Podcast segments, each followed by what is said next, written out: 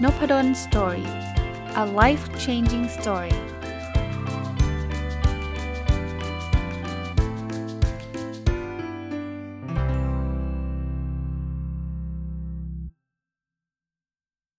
สวัสดีครับ ยินดีต้อนรับเข้าสู่นพดลสตอรี่พอดแคสต์นะครับ ก็วันนี้จะเอาหนังสือเล่มหนึ่งที่ซื้อมานานมากแล้วล่ะ แล้วก็เพิ่งอ่านจบสักประมาณ 2 เดือนที่แล้วนะครับ ตอนนี้คิวหนังสืออ่านจบรอรีวิวในพอดแคสต์ยาวยาวเหยียดเลยนะ หนังสือชื่อว่า Let's Get Visible นะครับ เขียนโดยคุณเดวิดกอรแรนนะครับ ต้องบอกว่าหนังสือเล่มนี้เนี่ยซื้อมาเพราะว่าตอนนั้นเนี่ยสนใจเรื่องของการทำหนังสือผ่านอเมซอนนะครับ คือหนังสือเขียนโน้ตบอกว่าเป็น how to get notice and sell more books นะ ก็คนเขียนเนี่ยเขาทำหนังสือผ่านอเมซอนแล้วก็ประสบความสำเร็จเสียงหายไปเลย แล้วประสบความสำเร็จนะครับ ก็เลยหยิบหยิบมาอ่าน ต้องบอกว่าหลาย ๆ อย่าง Amazon เนี่ยมีการเปลี่ยนแปลงไปนะครับ แต่ว่ารีวิวแล้วจะเอาประสบการณ์ส่วนตัวแทรกไปด้วย เพราะว่าผมมีหนังสือใน Amazon อยู่ 3 เล่มนะถือถือโอกาสโฆษณาแฝงไปด้วยเลยแล้วกันนะครับ หนังสือเล่มแรกชื่อ The Last Jigsaw Piece for Success นะครับเล่มแรกเนี่ยเป็นเล่มที่ผมแปลมาจากหนังสือจิ๊กซอตัวสุดท้ายแห่งความสำเร็จ ซึ่งออกมานานหลายปีแล้วนะครับเล่มเล่มเล่มนี้นี่มีความพิเศษนิดนึง เพราะว่าตอนแปลเนี่ยก็พิมพ์ออกมาเป็นเล่มด้วยนะครับ แล้วก็พอพิมพ์เป็นเล่มแล้วเนี่ยก็บรรวางจำหน่ายที่ไหนในประเทศไทยไม่ได้นะ เพราะว่าซีเอ็ดเขาไม่ได้รับหนังสือภาษาอังกฤษนะครับ ส่วน Asia Books กับคิโนะคุนิยะเนี่ยติดต่อไปก็เขาก็เราคงเป็น independent writer อะเขาคงอยากจะดีลกับสำนักพิมพ์ใหญ่ ๆ ของฝรั่งนะครับ ก็เข้าใจได้นะ อันนี้อันนี้ผมเข้าใจได้เขาก็ไม่ได้รับวางจำหน่าย ก็เลยอาศัยว่าทางบ่งทางเพจไปนะครับ ต่อมาเนี่ยคิดว่าเออจริงอเมซอนมันมี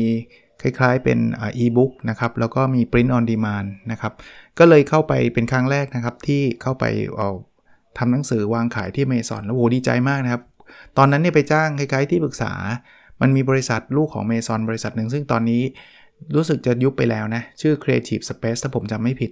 นะครับ ให้เขาช่วยทำทำอีบุ๊กให้นะครับ ต่อมาเนี่ยเวลาก็ผ่านไปนะ ถามว่ายอดจำหน่ายในเมซอนเนี่ยมันแบบหูบูมมากเลยหูเยอะแยะมากไม่เลยครับ ต้องต้องเรียนตรงๆ แบบบอกแบบไม่อายว่าไม่ได้เยอะแยะมากมายนะครับเออผมจะได้เงินบันพอพอพอเขาเรียกว่าอะไรนะส่วนแบ่งคืออเมซอนจะมีมีอัตราส่วนแบ่งผมจำเอาตรงๆจำจำตัวเลขไม่ได้ด้วยเเหมือนกับ Amazon หักไป 30%แล้วเราได้ 70%อะไรประมาณนี้นะครับ ของ e-book เนี่ย กับของเป็นเล่มด้วย แต่แต่จำนวนเปอร์เซ็นต์เนี่ยไม่แน่ใจนะครับ ว่าเท่าไหร่จำไม่ได้แล้วนานล้วก็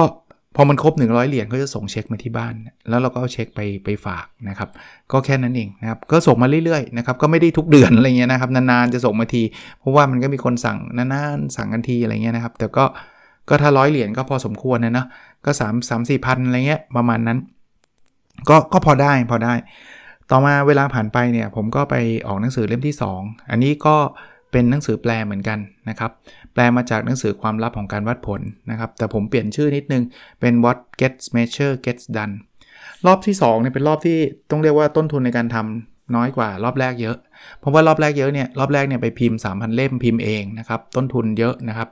แล้วก็แถมยังไปไป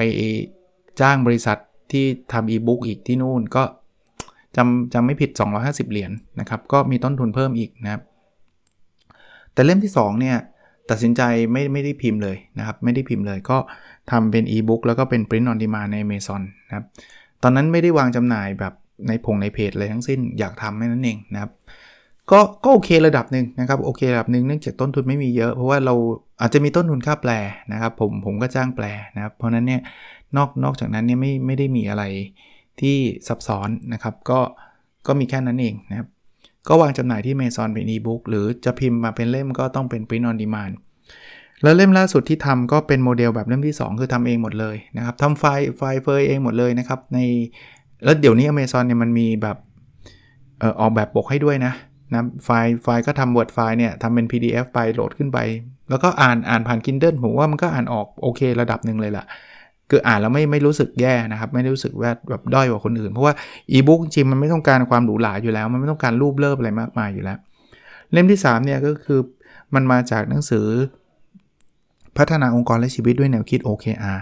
แต่ผมเปลี่ยนชื่อเป็น The Little Book of OKR นะครับ ก็อยู่ใน Amazon 3 เล่มนะ เล่มที่ 3 เนี่ย ตอนแรกก็ใช้ปกอัตโนมัติ แต่ว่าไม่ค่อยชอบเท่าไหร่ ก็ล่าสุดก็เลยจ้างผู้เชี่ยวชาญ คนทำปกให้ทำง่ายๆ ให้ให้สักปกหนึ่งนะครับเขาก็ทำเสร็จเรียบร้อยแล้ว ก็โหลดขึ้น Amazon นะเดี๋ยวเดี๋ยวจะทิ้งลิงก์ไว้ 3 เล่มนะครับเผื่อใครสนใจจะซื้อเป็นอีบุ๊กนะครับซื้อเป็นเล่มก็ได้แหละ ถ้าซื้อเป็นเล่มเนี่ยถ้าถ้าเป็นเล่มแรกนะ The Last Jigsaw Piece for Success เนี่ยลอง inbox มาเพราะว่าผมมี hard copy เหลืออยู่ แต่เหลืออยู่ไม่มากแล้ว3,000 เล่มตอนนี้น่าจะเหลืออยู่ไม่ถึงร้อยเล่ม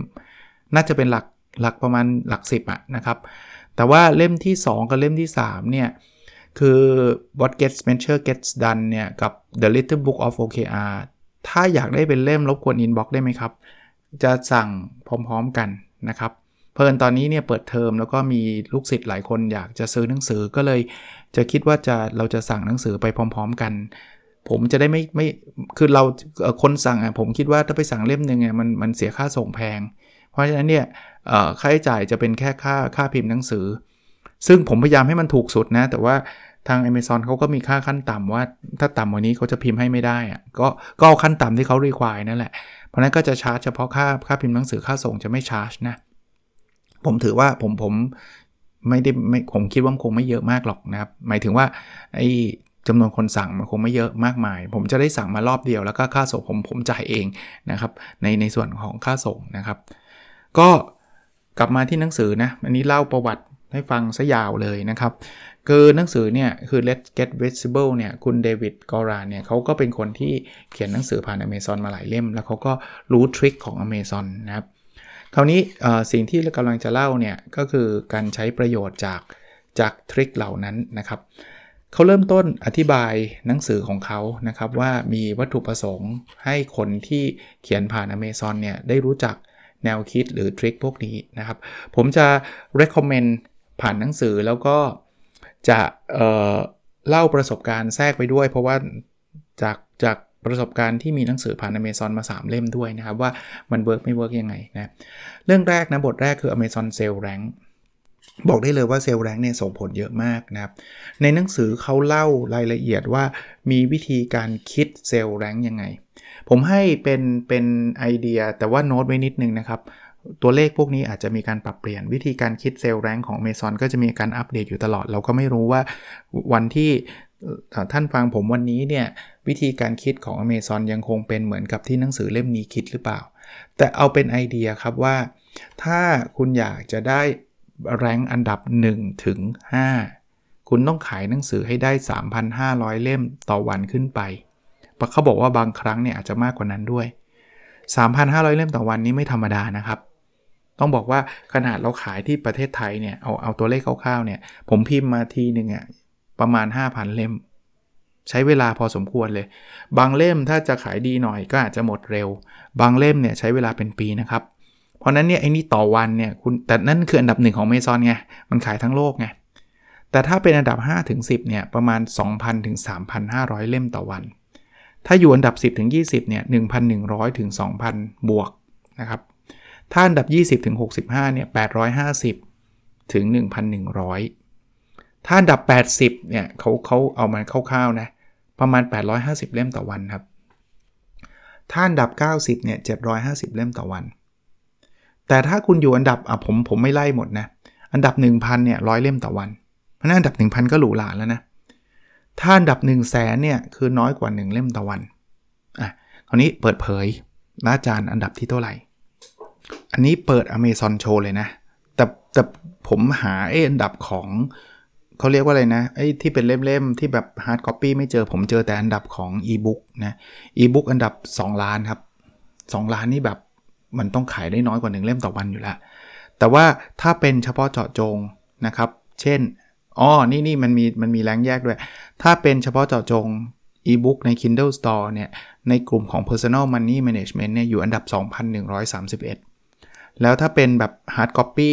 เฉพาะเจาะจงนะ เป็น Books นะ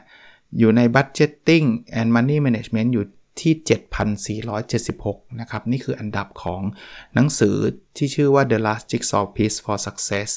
คราวนี้มาดูหนังสืออีกเล่มที่ผมเล่าให้ฟังนะครับ What Gets Measure Gets Done นะครับ ที่เป็นอีบุ๊กนะครับ อยู่อันดับ 352,111 นะครับ ก็ดีกว่า The Last Jigsaw Piece นะ ถ้าอยู่ในแคตตากรีของ Business Production and Operation 167 อยู่ในอันดับ 167 ถ้า Production and Operation 611 แล้วถ้า Business Management วงเล็บ Kindle Store เนี่ย อยู่ที่ 1,514 นะคราวนี้ถ้าไปหนังสือเล่มล่าสุดที่มีก็คือ The Little Book of OKR นะครับ The Little Book of OKR เนี่ย ถ้าเราดู ranking นี่เปิดเปิดดูไปด้วยบอกไปด้วย ranking ของ overall ใน Kindle Store เนี่ยอยู่ที่ 95,661 นะครับ ถ้าอยู่ในกลุ่ม strategic management คือ 615 อยู่ในกลุ่ม business system and planning 1,477 และกลุ่ม strategy and competition 1,687 คือถามว่ามันสูงหูเวอร์วางไหมก็ไม่ แต่ถามว่า เออแอบแอบแอบภูมิใจหรือเปล่าก็นิดหนึ่งนะ เพราะหนังสืออเมซอนเยอะนะ แค่ติดอันดับประมาณนี้เนี่ย ในแคตตากรีนี้เราก็ดีใจละ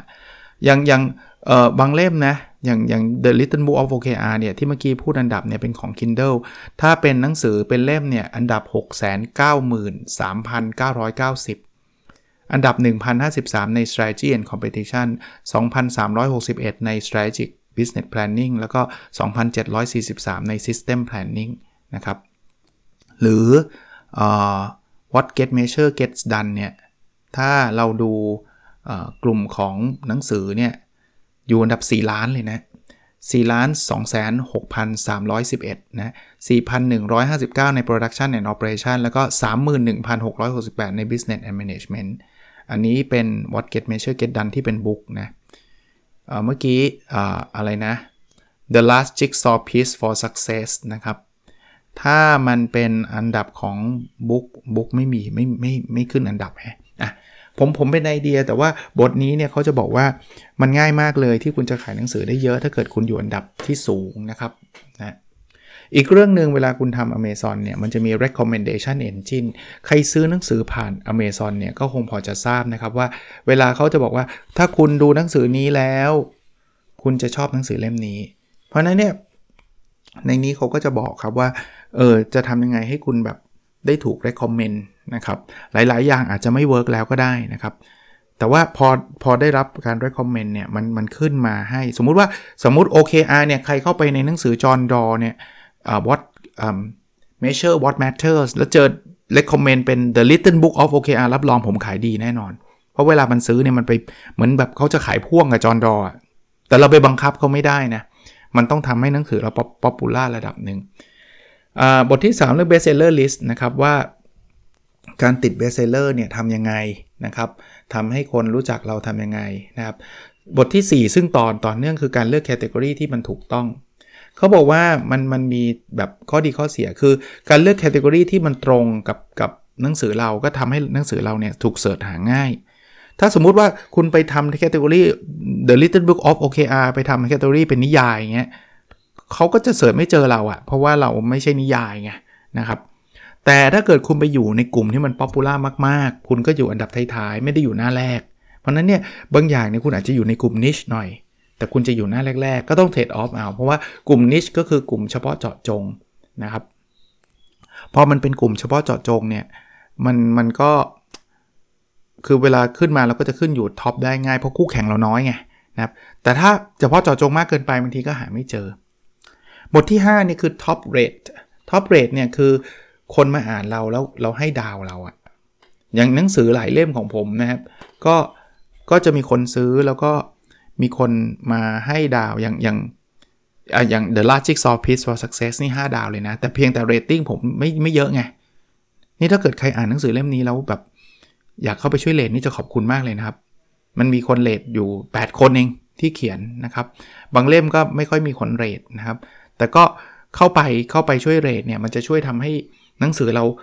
น่าสนใจมากขึ้น เอาเอาเรียนตรงๆนะนี้เล่าให้ฟังว่า หนังสือผมอะเวลาผมเข้าไปเลือกเนี่ยสมมติว่ามันเป็นหัวข้อแล้วผมไม่รู้จักว่าเรื่องนี้เล่มไหนดีเนี่ยผมดูดูจำนวนคน rate นะดูจำนวนดาวด้วยแต่ดูจำนวนคน rate ด้วย ถ้าคน rate เป็นร้อยอย่างเงี้ยผมเชื่อว่าดีว่ะ แล้วดาวดีด้วยนะไม่ใช่ 1 ดาวแล้วคน rate เป็นร้อยนี่คือห่วยแน่นอน สมมติ 4 ดาว 5 ดาว แต่คน rate 200 คนเนี่ยผมซื้อเลย กับอีกอันนึงเนี่ยมี 4 5 ดาวเหมือนกันคน rate อยู่ 2 คนเงี้ยอาจจะอาจจะลังเลหน่อย ถ้ามันหัวข้อเดียวกัน นะเพราะฉะนั้นการเรทจะช่วยได้เอ่อหลายหลายมีนักเขียนหลายคนเนี่ยเขียนมาหาผมนะครับบอกว่าช่วยอาจจะเป็นนักเขียนที่ไม่ได้ดังไม่ใช่มาคอมแกตเวลอะไรแบบนั้นนะอันนั้นเขาไม่เขียนมาหาผมหรอกเขาก็เพิ่งเขียนเขาก็บอกว่าช่วยอ่านหนังสือเล่มนี้หน่อยได้ไหมเดี๋ยวเขาให้อ่านฟรีเลย แต่ว่าอ่านเสร็จแล้วช่วยไปเขียน recommendation จะเขียนว่ายังไงก็ได้นะช่วยเขียนก็มีนะครับ ผมก็เลยบอกเขาบอกว่าขอบคุณครับงั้นอ่านหนังสือผมด้วยแล้วเขียนด้วยสสลับกันได้ไหมอะไรเงี้ยเขาก็ยินดีนะก็เขามาเขียนหนังสือให้ผมด้วยนะเขามาเขียนเรทให้ผมด้วยนะอ่าอันที่ 6 นะ บทที่ 6 คือ hot new release คือหนังสือที่ออกใหม่ๆเนี่ย Amazon ก็พยายามจะโปรโมทแต่ว่าถ้าโปรโมทแล้วมันขายไม่ได้นะ ก็เขาก็จะดาวเกรดลงมานะก็มันก็เป็นแค่ช่วงฮันนีมูนช่วงหนึ่งนะครับที่ที่ถูกโปรโมท อีกแรงหนึ่งอัน rank นี้ผมไม่ค่อยได้ติดตามไม่รู้ยังมีอยู่หรือเปล่าคือ mover and shaker นะครับ ก็คือท็อปท็อป100 list เหมือนกันนะครับ top 100 นะครับ แต่ว่าเขา rank จากยอดขายที่เพิ่มขึ้นในเปอร์เซ็นต์นะครับ ว่าเพิ่มขึ้นกี่เปอร์เซ็นต์ ในช่วงระยะเวลา 24 ชั่วโมง เพราะนั้นถ้าเกิดคุณทำโปรโมชั่นอะไรต่างๆเนี่ยคุณอาจจะได้ขึ้น rank นี้จำนวนมันอาจจะไม่ได้เยอะมากนัก แต่ว่าถ้าเกิดคุณเพิ่มขึ้นได้เยอะในช่วงเวลาสั้นๆเนี่ยมันก็ขึ้น rank นี้ นั้นบทที่ 8เขาก็พูดถึงเรื่องของความแบบ popularity นะทำยังไงให้หนังสือเราเนี่ยเป็นที่นิยม แล้วเขาก็มีวิธีการคำนวณในใน popularity ต่างๆ เล่าให้ฟังว่า Amazon เนี่ยใช้วิธีไหนในการโปรโมทหนังสือให้ได้รับความนิยมอันนี้ ถ้าใครสนใจก็ลองไปหาอ่านเอาเองนะ กับอีกเรื่องหนึ่งคือเรื่อง Search ใน Amazon ผมแนะนำข้อนี้นะว่าเวลาเราเราเราใส่หนังสือไปเนี่ยควรใส่ keyword ให้ดีนะ เพราะว่าถ้าใส่ keyword ดีมันจะ search เจอ ยังยังหนังสือผม The Little Book of OKR เนี่ย ถ้าใส่คำว่า OKR เนี่ย มันต้องเจอหนังสือเรา ถ้าไปใส่ OKR แล้วไม่เจอเนี่ยคุณรับประกันได้เลยคุณขายไม่ออกเพราะนั้นชื่อหนังสือบางทีมันต้องมี keyword ด้วยและตัว keyword เองนะครับ มันต้องให้มันให้มันลิงก์อะเสิร์ช what get measure get done เนี่ย ผมก็พยายามว่าถ้า search คำว่า measurement performance measurement แล้วควรจะเจอนะครับคราวนี้ในบทถัดไปเขาก็พูดถึงเรื่องของการการแบบทำยังไงให้ยอดขายมันเพิ่มขึ้นนะครับ ซึ่งซึ่งเอาตรงๆ ส่วนตัวผมก็ไม่ได้มีความเชี่ยวชาญหรอก ไม่งั้นก็ยอดขายก็เป็นเบสเซลเลอร์ของเมซอนไปนานแล้วนะครับ แต่ว่าอ่าแล้วก็มันเป็นบทสั้นๆ ก็มีไอเดียต่างๆนะครับ ก็ต่อยอดมาเลยครับบทที่ 11 คือแจกฟรีคนเอ้าจะขายแล้วไม่แบบแจกฟรีก็บอกว่าไอ้ไอ้การแจกฟรีเนี่ยมันกระตุ้นทำให้เกิด interest ทำให้คนสนใจนะครับ ไม่ว่าจะเป็นเป็นอีบุ๊กฟรีในในบางช่วงนะครับ ผมเคยทำแล้วก็มียอดดาวน์โหลด แล้วก็มันทำให้ ranking ของเราเพิ่มขึ้นนะ ความขึ้นมาหน้าแรกเลยอะตอนนั้นอะเคยมีอยู่ครั้งหนึ่งนะ The Last Jigsaw Piece ขึ้นอันดับหนึ่งของหมวดเลย ซึ่งถ้ามันฟรีอะคนก็ไปสนใจนะ ผมก็ไปแชร์ใน Facebook อะไรเงี้ย แต่มันฟรีได้ไม่นานนะ Amazon ไม่ได้ให้ฟรีตลอดไป แล้วจริง ๆ การขายเนี่ยเราอาจจะขายได้หลายที่นะ ขายเมซอนขาย Apple ขายโคโบขายอะไรเงี้ย แล้วก็แต่ละที่มันก็จะมี policy ว่าคุณจะฟรีได้ไหมแล้วจะฟรียังไง คือถ้าไม่ Amazon ฟรีแล้วที่อื่นจะฟรีด้วยได้ไหม เรื่องนี้มันเป็นเรื่องเทคนิคนะส่วนส่วนใหญ่ผมก็ไปไปโฟกัสที่ Amazon เป็นหลักแหละนะครับ Amazon ก็จะมีโปรแกรมที่เรียกว่า KDP Select นะครับให้อ่านฟรีสำหรับคนที่เขา Subscribe อันนี้นะครับ ให้ยืมได้ แล้วใครที่เข้าไปใน KDP Select ก็ต้อง Exclusive ก็คือต้องอยู่ต้องอยู่ในที่นี้ที่เดียวนะครับเขาก็บอกว่าวิธีนี้ก็เวิร์กเหมือนกันนะ เข้าไปใน KDP Select เนี่ย เราก็จะแบบทำอะไรได้หลายอย่างนะครับเขาพูดถึงเรื่องของการรันไอ้เรื่องฟรีเนี่ยทำยังไงให้คนรู้จักนะครับ เริ่มตั้งแต่ การให้ข่าวนะครับตามสื่อต่างๆนะครับ การแชร์การอะไรอย่างเงี้ยที่จะทำให้คนสนใจนะเขาก็มีสื่อให้ แล้วพอฟรีแล้วสักระยะหนึ่งเนี่ยคุณจะต้องไม่ฟรีนะนะครับมันก็จะต้องแบบมีราคาขึ้นมานู่นนี่นั่นนะครับเพราะนั้นคนก็จะได้ไม่ใช่ว่าฟรีตลอดไปนะครับ ยังมีบทต่างๆที่เกี่ยวข้องกับเรื่องของการตั้งราคานะครับ เราก็คงต้องทราบนะครับว่าราคาเนี่ยมันต้องสะท้อนถึงต้นทุนถึงอะไรก็แล้วแต่นโยบายของแต่ละคนนะครับว่าเราจะตั้งราคาแบบไหนที่มันเหมาะสมนะครับ ผมก็พยายามตั้งให้มัน cover ไอ้ไอ้อะไรนะต้นทุนนั่นแหละนะครับ แต่ว่าบางอย่างก็คือคือตอนนี้นะกลยุทธ์ผมเนี่ยอันนี้เล่าให้ฟังส่วนตัวคือผมก็ตั้งให้มันต่ำสุดเท่าที่จะทำได้แหละนะครับ ก็ไม่ได้หวังว่า จะต้องมากมาย แต่ว่าก็ไม่ถึงกับขาดทุนนะแล้วถ้าเกิดคุณเป็น print on demand เนี่ยต้องต้องเล่าให้ฟังแบบนี้ว่าเขาเขามีมินิมัมนะเพราะเขาต้องปริ้นเขามีคอสเพราะฉะนั้นเนี่ยคุณเขาเราก็ต้องได้ส่วนแบ่งในการขายด้วยเขาคำนวณแล้วว่าห้ามต่ำกว่าเท่านี้ คุณก็ตั้งได้ได้ได้มินิมัมเท่านั้น ผมก็พยายามตั้งให้มันมินิมัมอะครับ แต่ข้อดีของการตั้งราคาแบบ print on demand หรือว่าเป็น e-book คือคุณเปลี่ยนราคาคุณได้ตลอด ไม่เหมือนหนังสือที่พิมพ์ขายตามร้านนะ คุณไปเปลี่ยนราคาไม่ได้นะ อีก part หนึ่งที่หนังสือเล่มนี้เขาพยายามจะโฟกัสก็คือการ advertise นะครับ advertise เนี่ยมันทำให้คนรู้จักหนังสือเรานะครับ เริ่มตั้งแต่ใน site เว็บไซต์ดัง ๆ ต่างๆนะครับเขามีเว็บไซต์ list ให้ดูเลย แต่ว่าส่วนใหญ่เว็บไซต์พวกนี้มันเป็นเว็บไซต์ของต่างประเทศนะ ผมก็ไม่เคยใช้บริการเว็บไซต์แบบนี้นะครับเขาบอกว่า advertise แล้วเนี่ย เออ เล่าให้ฟังของ Amazon ก็มีนะ ให้โปรโมทหนังสือตัวเราเองเนี่ย จ่ายไปแล้วผมลองหมดเนะี่ยผมอยากดู ว่ามันทำยังไงแบบไหนนะครับ ก็ส่วนตัวมันก็ดีระดับหนึ่งแต่มันไม่ได้อิมเพรสซีฟมากมันมันผมว่ามันขึ้นอยู่กับหนังสือด้วยแหละนะครับ ก็ advertise แล้วลองดู traffic ว่ามีคนเข้ามาใน Amazon มากน้อยแค่ไหนนะไปดู mailing list ไปดู Facebook ไปดู result เอาง่ายๆเนี่ยผมผมคิดเร็วๆเนี่ย Facebook ก็ได้นะ แล้วลองดูดีว่ายอดยอดขายเราเพิ่มขึ้นไหมเนี่ยเราเราโฆษณาผ่าน Facebook Page ของเรานะครับ หรือเราจะมีการทำโปรโมชั่นอย่างที่บอกลดราคาโน่นนี่นั่นเนี่ย แล้วลองไปดูซิว่ามีคนมาดาวน์โหลดเรามากน้อยแค่ไหน ในเมซอนมันจะมีสถิติพวกนี้อยู่ด้วยนะครับ ถึงแม้ว่ายอมรับว่าหลังๆ ส่วนตัวผมก็ไม่ได้เข้าไปดูสถิติอะไรมากมายหรอกนะเอ่ออีก part หนึ่งเป็นเรื่องของการ launch นะเขาบอกว่าเขาทำแม้กระทั่งทำ mailing list เลย ว่าเอ่อ mailing list ก็คล้ายๆ ว่าใครสนใจเนี่ยกดติดตามเราได้ใช่ไหม ในตอนนี้ผมมีบล็อกบล็อกชื่อ Nopadol Story มีมานานละ ใครสนใจอันนี้ประชาสัมพันธ์เพิ่มอีก เข้าไปใน w w w n o p a d o l s t o r y com n o p a d o n story com เข้าไปแล้วกด subscribe ได้เลยนะ สิ่งที่ท่านจะได้คือเวลาผมเขียนบทความใหม่ ๆ มันจะเข้าไปเตือนในอีเมลท่านคนบอกหูยเกียดอีเมลเยอะ ผมไม่เขียนบ่อยขนาดนั้นหรอกครับ คือตอนนี้จริง ๆ สัปดาห์ละครั้งก็ถือว่าบ่อยแล้วนะครับ แต่ท่านจะไม่พลาดบทความนะครับ แต่ผมก็จะมี mailing list ของผมที่ที่ท่านกด subscribe กดตามอย่างเงี้ย แล้วพอเราออกหนังสือเนี่ยเราก็เขียนเขียนเข้าไปใน mailing list ก็ได้นะครับ การทำการออกหนังสือเนี่ยผมคิดว่าเป็นทั่ว ๆ ไปแหละ ก็คือเราต้องทำให้คนรู้จักอย่างผม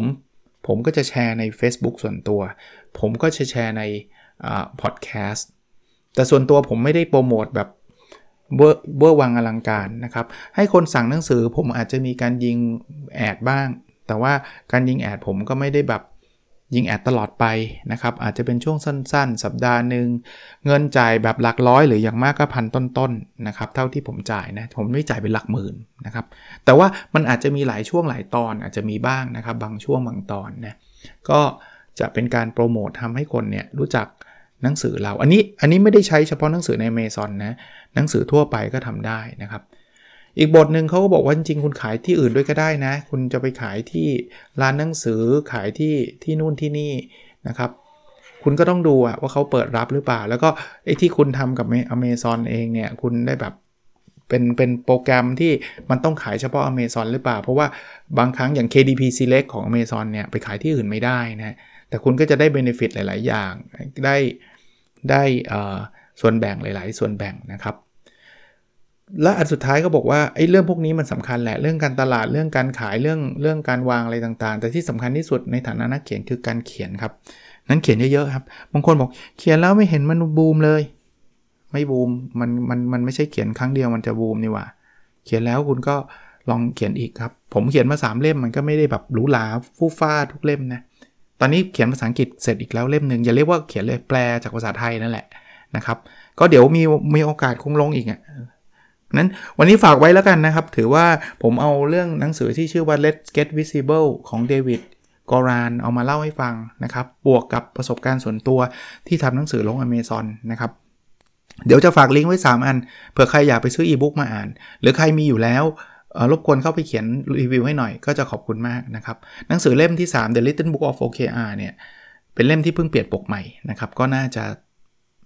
สวยขึ้นนะ่ะเดาเอานะครับก็ก็ดีใจสำหรับนักเขียนที่มันมีหนังสือออกมาแบบนี้นะครับ หวังว่าจะเป็นประโยชน์นะครับ หรือใครจะช่วยแชร์กับคนอื่นก็ได้นะ บอกไม่อยากอ่านแต่ว่าเพื่อนผมน่าจะอยากอ่านก็ขอบคุณมากนะครับ แล้วเราพบกันในวิดีโอถัดไปนะครับ ขอบคุณครับ สวัสดีครับ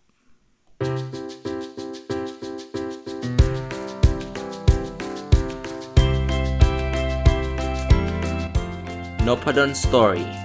a life changing story